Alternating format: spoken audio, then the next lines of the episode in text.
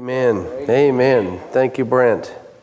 I'll get the uh, laptop fired up while I tell you how excited I am to get this opportunity to speak with you today. And I hope through the power of the Holy Spirit that you will be just excited to hear me speak today uh, when this is all said and done.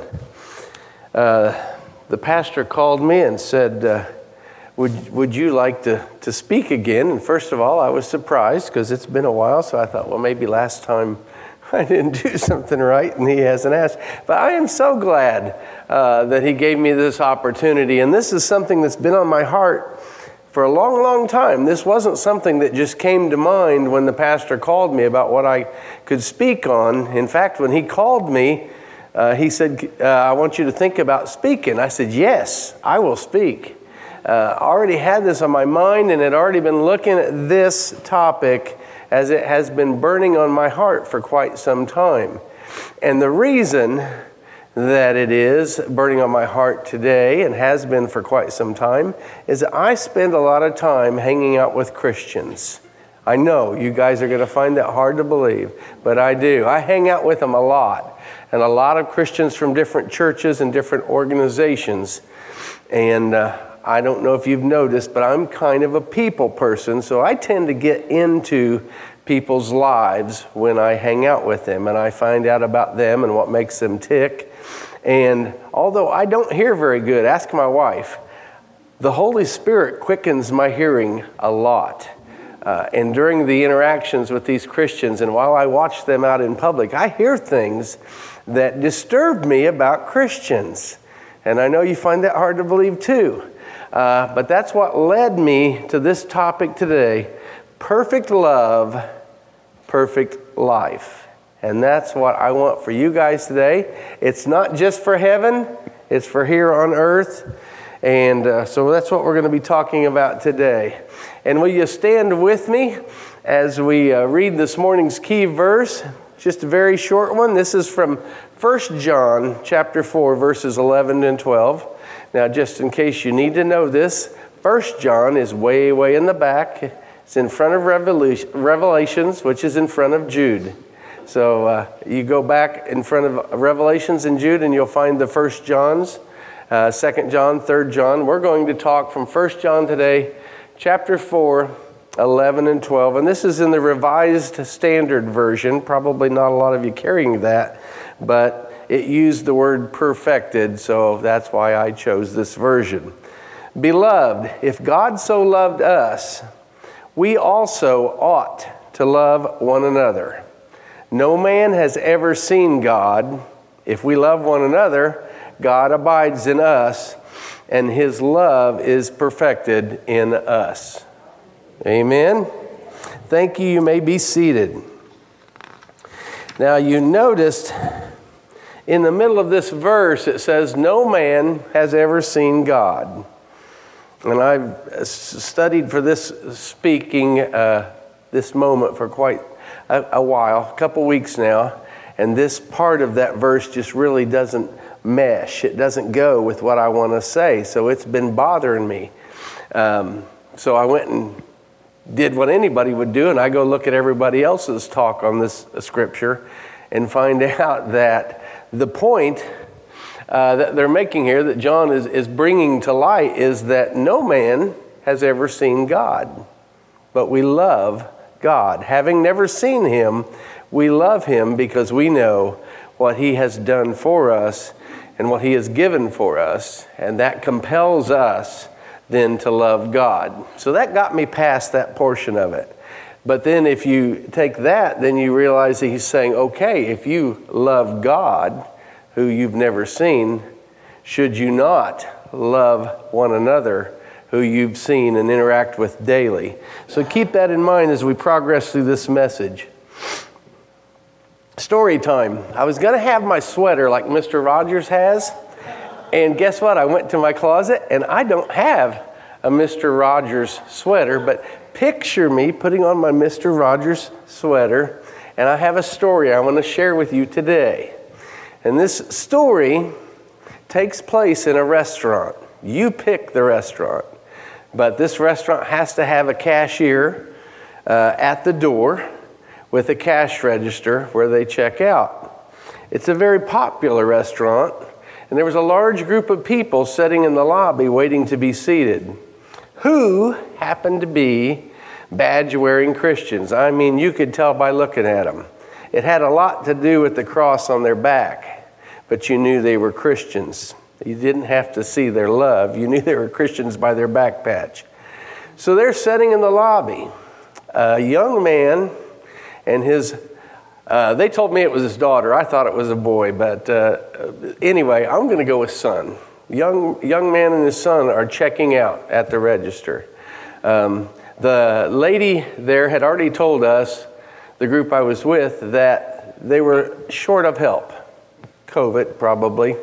It's hitting everywhere. They were short of help that day. They would get us seated as soon as they could. The man goes to the register to check out, and he says to the lady, he says, My meal wasn't very good today. Says, I've eaten here several times and I've never had a cold meal, and my meal was cold today. And he started to expound upon how miserable the meal was and how his visit there that day wasn't a pleasurable experience. The lady who was already exacerbated because she was short-handed, didn't have staff uh, to fill the needs, and, and uh, there were people that needed to be fed, and she couldn't service them, was uh, not really enjoying this interaction with this gentleman. I mean, at this point, there's nothing she could have done anyway, but I think he just wanted to let's say, in a rather forceful manner, share his opinion uh, of his meal that day. And um, suddenly, from that crowd of cross wearing Christians, pops a person, cash in hand, that says, Sir, the Lord has blessed me. I want to be a blessing to you today and your son. Let me purchase your meal. He says, I'm sorry that it wasn't up to your standards. And I know that, that they're shorthanded today, and that may have led to that. But allow me, because the Lord blessed me, allow me to bless you and your son today and purchase your meal. Oh no, I can't I can't do that. The meal wasn't that bad anyway. We did eat it. No, no, please allow me. He continued to insist. And eventually the, the gentleman did uh, allow this person to buy his meal and, and, and uh, was very grateful for that and it relieved that situation. Now, you might think that's my story, but that's just part of it. The story continues later at the table once all of those cross wearing Christians got seated. They said to the man who went up and paid for his meal, says, You really put him in his place. And he says, What? He says, You really put him in his place. Did you see how he backed off when you paid for that meal? He said, hey, I ate it anyway. It wasn't that bad. He says, You really took care of him. The man said, That was not my intention. My intention was just what I said. I wanted to bless him and his son because they'd had a, a subpar meal. I believe they did. And he wanted to bless that man. And he also wanted to bless that cashier who had to deal with that uncomfortable situation. So that man who did that for that young man and his son and that cashier, in my opinion, by my definition, practiced perfect love.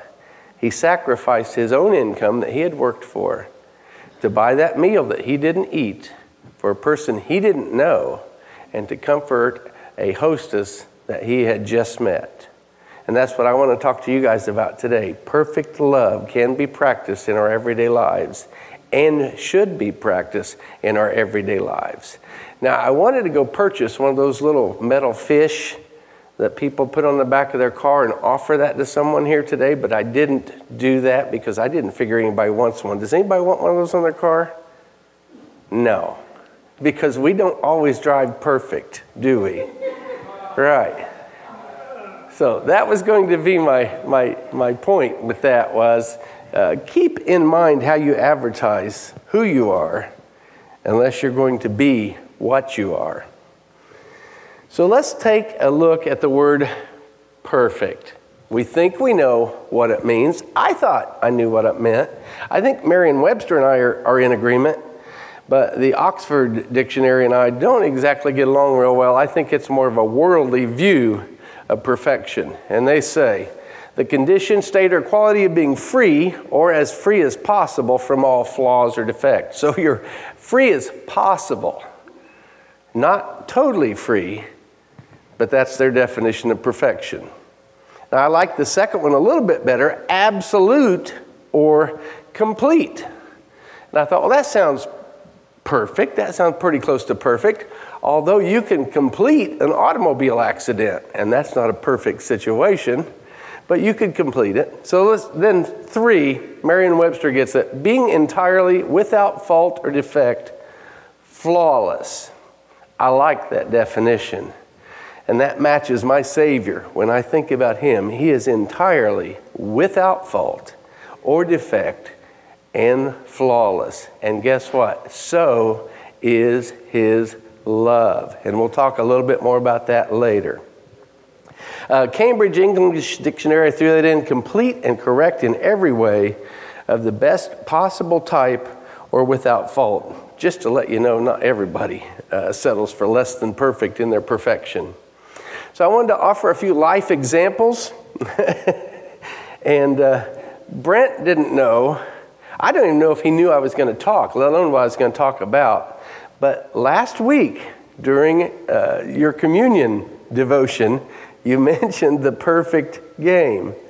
And if you could have imagined what was going through my mind at that time, I thought, oh my goodness, does he know? Did the pastor talk to him? I wasn't sure.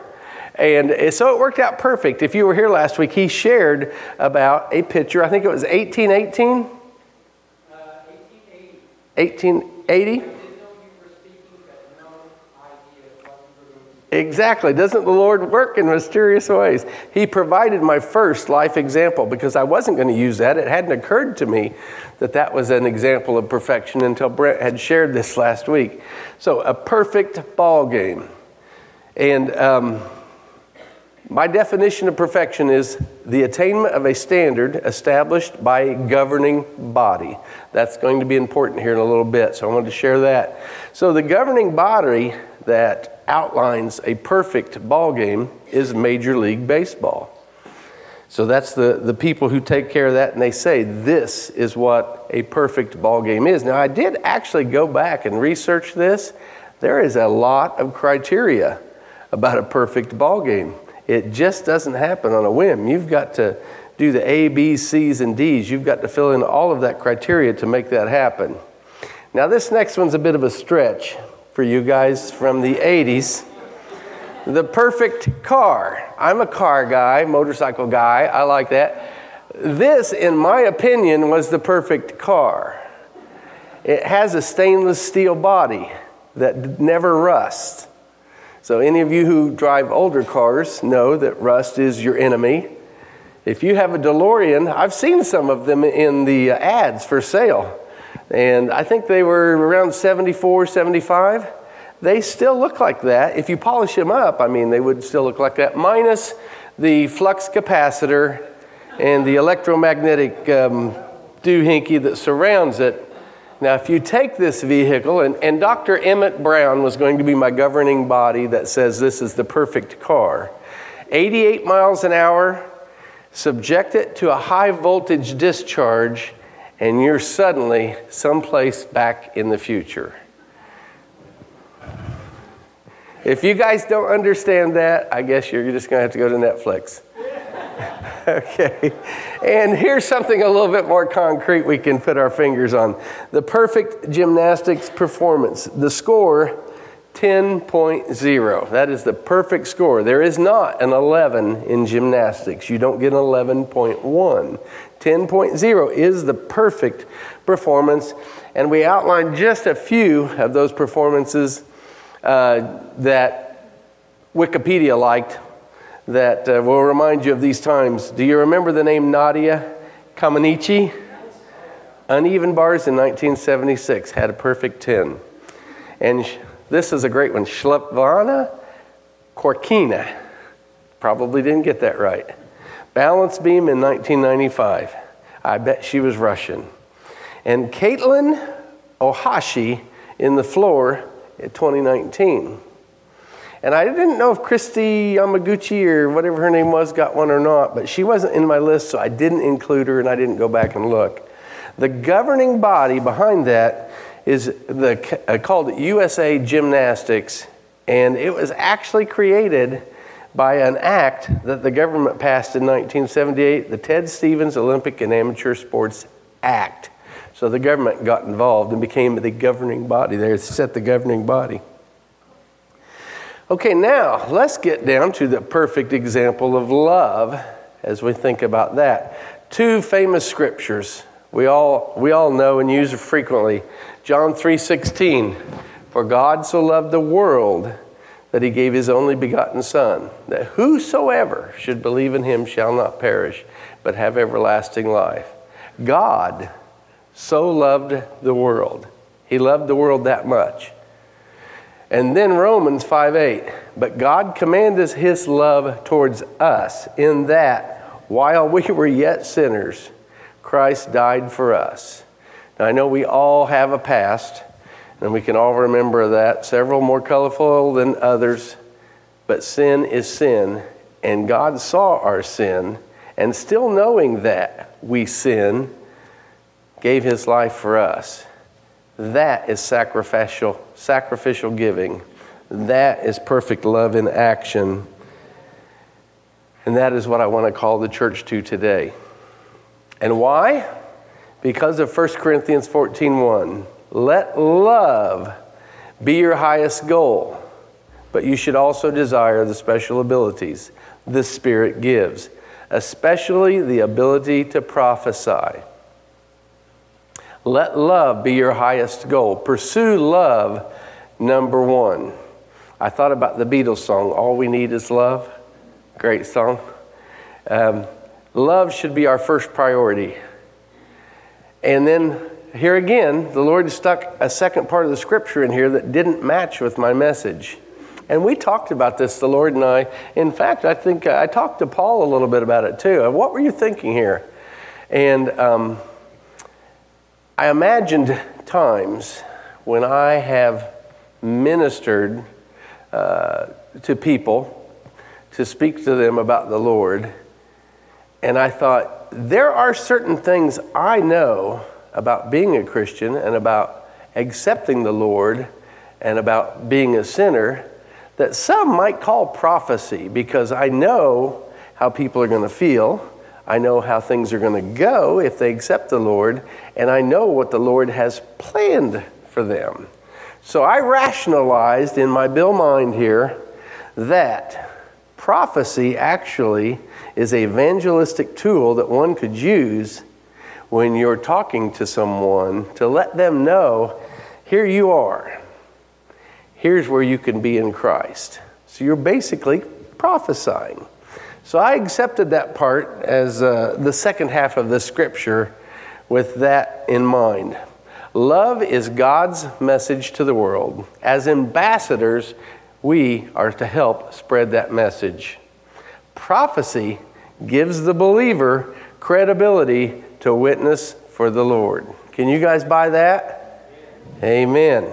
Amen. I can too.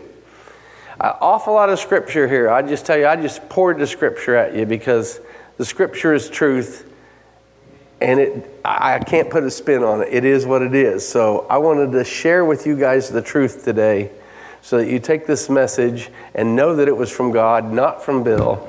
Uh, Bill's been convicted about it and Bill's working on it. And hopefully, this uh, will be your moment. If it hasn't, if you've not already seen this light, that you'll understand how perfect love can change a Christian's life to be more Christ like. So, Matthew chapter 7, verse 21. I'll share all of these scriptures with you if you want. Not everyone that saith unto me, Lord, Lord, shall enter into the kingdom of heaven, but he that doeth the will of the Father which is in heaven. Many will say to me in that day, Lord, Lord, have we not prophesied in thy name? And in thy name have cast out devils, and in thy name done many wonderful works. And then will I profess unto them, I never knew you. Depart from me, ye that work iniquity. You'll see my heading on here What if I don't want to? So, what if you don't want to practice perfect love? What if it makes you uncomfortable? What if you feel like that's not your calling? Here's your what if you don't want to right here, right in your face. Matthew 7 21, 23. To know someone is to love. And if you don't love God enough to share his love, then this is what you're going to hear one day, and I want that for none of us.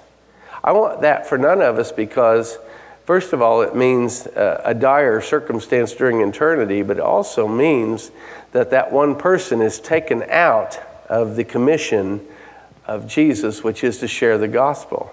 If you can't share love, if you can't show love, you can't show Jesus because Jesus is love. Amen. It is just that simple. And I'm telling you, when it happened, when I realized that, it turned on a light bulb, like a 60 watt light bulb. Just suddenly the room lit up. That this is so simple and so easy to do when you let this message permeate your mind and your everyday life you'll find yourself looking for ways to share God's perfect love with others. Matthew chapter 19, and you'll notice I jumped around to several different versions. Uh, I basically would shop. I had my mother's uh, parallel Bible, has four different versions of the Bible in there, and I shopped for the one that had the verbiage that I felt like best supported my point. And I went with the New International Version on this scripture, and it talks about the rich young ruler. Everybody's familiar with this. I'm not going to read the whole thing here. You guys can, it's there. Um, but I want to talk about where um, Jesus replied Ye shall not murder, ye shall not commit adultery, you shall not steal, you shall not give false testimony, honor your father, mother, and love your neighbor as yourself. And the, the young man responds, All of these things I have kept. Now, Jesus never confronts the young man about his answer, which to me means he was telling the truth. Otherwise, Jesus would have said, You know, that's not the truth. That's what he did with the woman at the well. He confronted her and said, Well, you say that, but here's what actually the situation is. So, this young man had done all of these things. And Jesus asked him to do one more thing. Two, if you want to break it down, but it was one thing. And that was to sell everything he had and give the money to the poor. Well, I'm confused now because it says Jesus told him to love his neighbor as, him, as himself. We love to take care of ourselves. I know I do. I'm all into the luxuries. And he said he had done all of these things. So again, I had to go look at somebody else's commentary on this, and I put Leviticus 19:18 there at the bottom, and I used the New International Version as well. Do not seek revenge or bear a grudge against anyone among your people, but love your neighbor as yourself. I am the Lord. Leviticus is Old Testament, Jewish, or Israel, or the Israel uh, people, so it was in that community that they were talking about. See, routinely they didn't get along with other nations back then. So the idea of loving the Philistines in the Old Testament really isn't preached. We have a New Testament love now that goes much farther than what has ever gone before. So that's how I explain the context in there, where this young man, although he said he loved his neighbor as himself, he truly didn't love his neighbors, his people outside of his inside community, outside of his family, outside of his culture. Uh, and that's what God calls us to, because he came to everyone, to the Jew and to the Gentile. And that's what he calls us to today. So, I wanted to talk a little bit about Peter's qualifications as well. Uh, look at this uh, St. John. This is the regular book of John now. We're in chapter 21 going through verses 15 and 17. They have the interaction between Jesus and Peter, and I know you guys have already noticed, I just summarized this. This is not scripture, this is just my summary of the conversation. Jesus asked, Do you love me? He's talking about agape love. The first time he asked, agape love is what I'm talking about that perfect love, that selfless love that gives of oneself regardless of the result, not for any kind of gain, just out of love. Peter responds, Yes, Lord, I love you, phileo, which means a brotherly love, kind of like I love Bill. And uh, I love Brent. Brotherly love. They're my brothers in Christ. I love them that way. Now, if their life was in danger, I don't know if I'd jump in front of, you know, something to save them or not. I'm, I'm not really sure about that yet, okay, if I have that filial love. So that's where Peter was right there. So Jesus hangs in with him. He hangs in with Peter. Bless his heart. Um, because after all, he was willing to off a guy's ear for him. So you might as well stick in there with him. So Jesus asks him again, says, Do you love me? Again, he uses agape, that perfect love. And Peter responds yet again, Yes, Lord, I love you, just like a brother. Second time.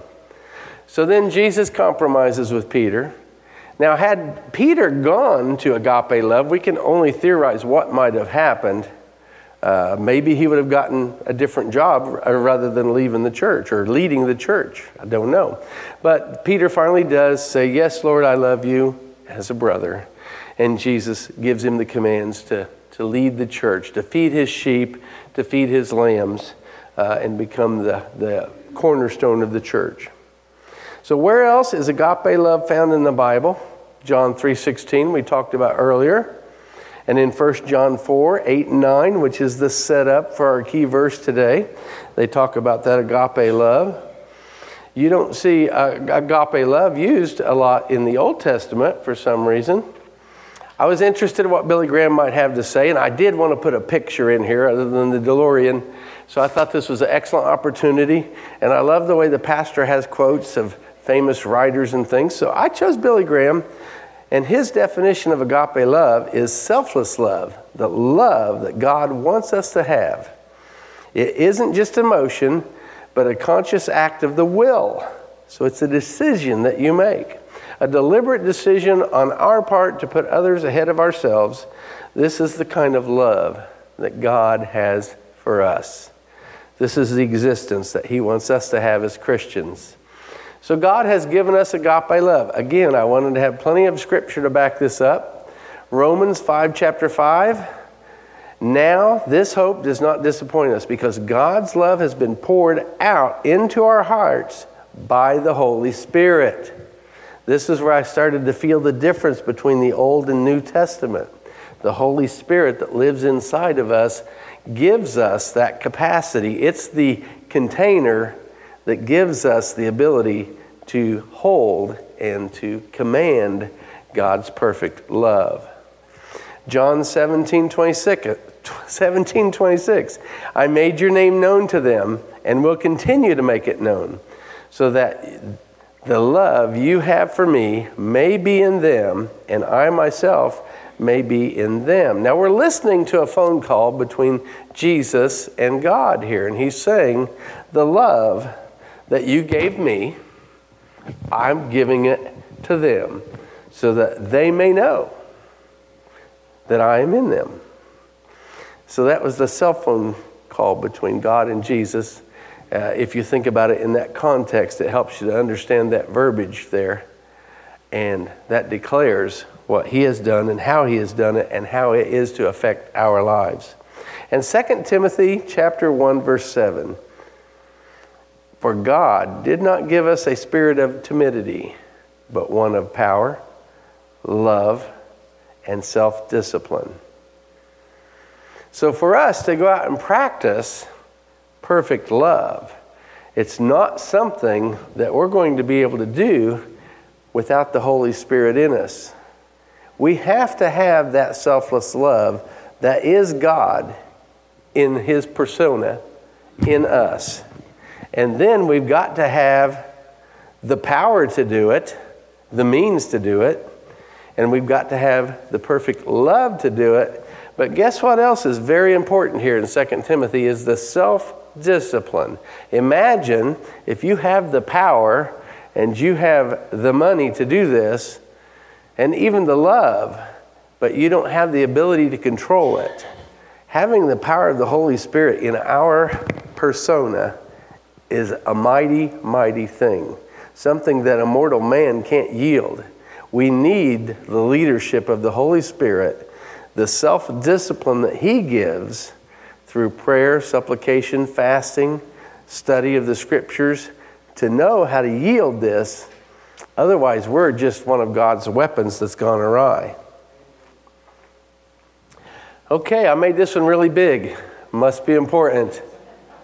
Galatians 5:14 For the whole law can be summed up in this one command. Love your neighbor as yourself. Now, this is a New Testament scripture, so we're not talking about that Levitical neighbor. We're talking about everyone, everyone that you come in contact. I made just a short list. I could have gone much farther, and you guys know that. But our families, and I wanted to share a little bit about with that. Our families. That is the most important investment you'll ever make, but oddly enough, one that I think fathers take for granted the most. And I'll just share just a brief example. Uh, my dad didn't accept the Lord until he was like 65, 70. He was way up there. Um, he stayed home and watched the Happy Jubilee show while we went to church every Sunday, uh, but hadn't given his heart to the Lord. And one thing that always confused me about that man, and I love him dearly, it didn't matter what he did, I loved him, but he didn't treat us as children and mother as mother in the family, as well as he treated other people, people that he worked with, people who would come by the house to visit, uh, people we would run into when we were out in public. And I thought, why is dad not treating us as well as he's treating those other people? Well, it kind of tied back to the, to the sermon that the pastor gave about three or four weeks ago about pride. It was his reputation uh, that he was serving until he learned to love the Lord and have that perfect love. And when that happened, although I was much older then, I had a different father. So if you're a father today, or even if you're not, if you're a husband, if you're a boyfriend, if you're a girlfriend, a mother, remember that your most important love next to God is your love for your family because you're their testimony they see God in you. And what they need to see is that selfless giving love that Jesus shared on the cross. Our co workers spend a lot of time with us. Uh, convenience store attendants, a very brief relationship you may have for just a little bit, but can make a world of difference. Restaurant workers, as I shared the story before. Toll booth operators, we don't have those here. Some people do and their job is, is just awful. I wouldn't want that job. Uh, and they need to know the love of the Lord as well during that short exchange. Fellow drivers, that's a challenge right there, folks. Fellow drivers. Believe it or not, you can share the love of the Lord with just one turn signal or one less honk or a little bit of brake pedal. There's all kinds of ways to share that perfect love. Policemen and firemen, governor, government officials. What if we showed unconditional love for all of our government officials? Do you realize we're witnessing the love of Jesus to them in that act? And what would that change? What would be the repercussions once they experience the love of Jesus? And what's going to happen? They're going to want that. They're going to want that in their lives. And then we don't have to become the Christian government. We could just change our government to be Christian. So think about that. Our boss, and his boss. You spend a lot of time with those guys? I try not to, but we have to sometimes. And we need to show them God's unconditional love as well, show them who we are. Water company employees, state and county construction crews, the car wash attendant. That guy needs God's love. I can tell you that's a rough job. And they respond well to it. They really do. Did you know that as long as you get your window back up before you get into the sudsy part, you can slip a tip out there and give them a God bless you or a little card with a tip and do a lot of work right there in the middle of the car wash and still get your car cleaned. And our actual next door neighbors. Next to our family and our spouse, our next door neighbors probably know more about us than anybody. keep that in mind as you're sharing God's perfect love. I took 1 Corinthians chapter 13 and I chose the English Standard Version because I, I just like the way it reads. It's, I'm sure, familiar with all of you. If I speak in the tongues of men and angels, but have not love, I am a noisy gong or a clanging cymbal. And you guys know this whole scripture. I took it and I changed it to the me version. So you'll notice there's several dashes in there. And what I want us all to do is recite this together. That's why I didn't recite the original version. I want us to recite this together, but every time you see a dash, put your name in there and listen to what happens. Join with me.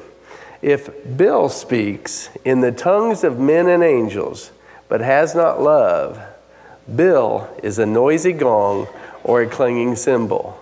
And if Bill has prophetic powers and understands all mysteries and all knowledge, and if Bill has all faith, so as to remove mountains, but has not love, Bill is nothing. If Bill gives away all he has, and if he delivers up his body to be burned, but has not love, Bill will gain nothing. Bill is patient. Bill is kind. Bill does not envy or boast. Bill is not arrogant or rude. Bill does not insist on his own way. Bill is not irritable or resentful. Praise the Lord. Bill does not rejoice in wrongdoing, but rejoices with the truth. And Bill bears all things, believes all things, hopes all things, endures all things. Love never ends. As, as for prophecies, they will pass away. As for tongues, they will cease. As for knowledge, it will pass away. For we know in part and we prophesy in part. But when the perfect comes, the partial will pass away. When Bill was a child, Bill spoke like a child. Bill thought like a child. Bill reasoned like a child. And when Bill became an adult, Bill gave up childish ways. For now we see in a mirror dimly, but then face to face. Now, Bill knows in part, then Bill shall know fully, even as Bill has been fully known. So now, faith, hope, and love abide, these three. But the greatest of these is love. I hope that had an impact on you. I just want to revisit our key verse, what we learned today. If God so loved us, we also ought to love one another. For no man has ever seen God. If we love one another, God abides in us, and his love is perfected in us. Allow yourself to be perfected by the Holy Spirit. If not today, soon. It's imperative when we get to that judgment seat that he doesn't say, Who are you again? I'm not, I don't know you. Know him now and know him in the fullness of his love. I'm going to have the elders come forward and I want to have an altar service just on the off chance that you've had a rough week and you've exploded and you haven't done uh, this week what the Lord would have had you have done, and you haven't shared that perfect love, and you don't want to leave this building in that condition, I'm going to offer the chance to come forward, and I'm going to pray for the congregation. And while God's love is perfect, we're still not perfect Christians. So we are going to mess up. But we need to realize that love conquers all. Come ahead, Pam.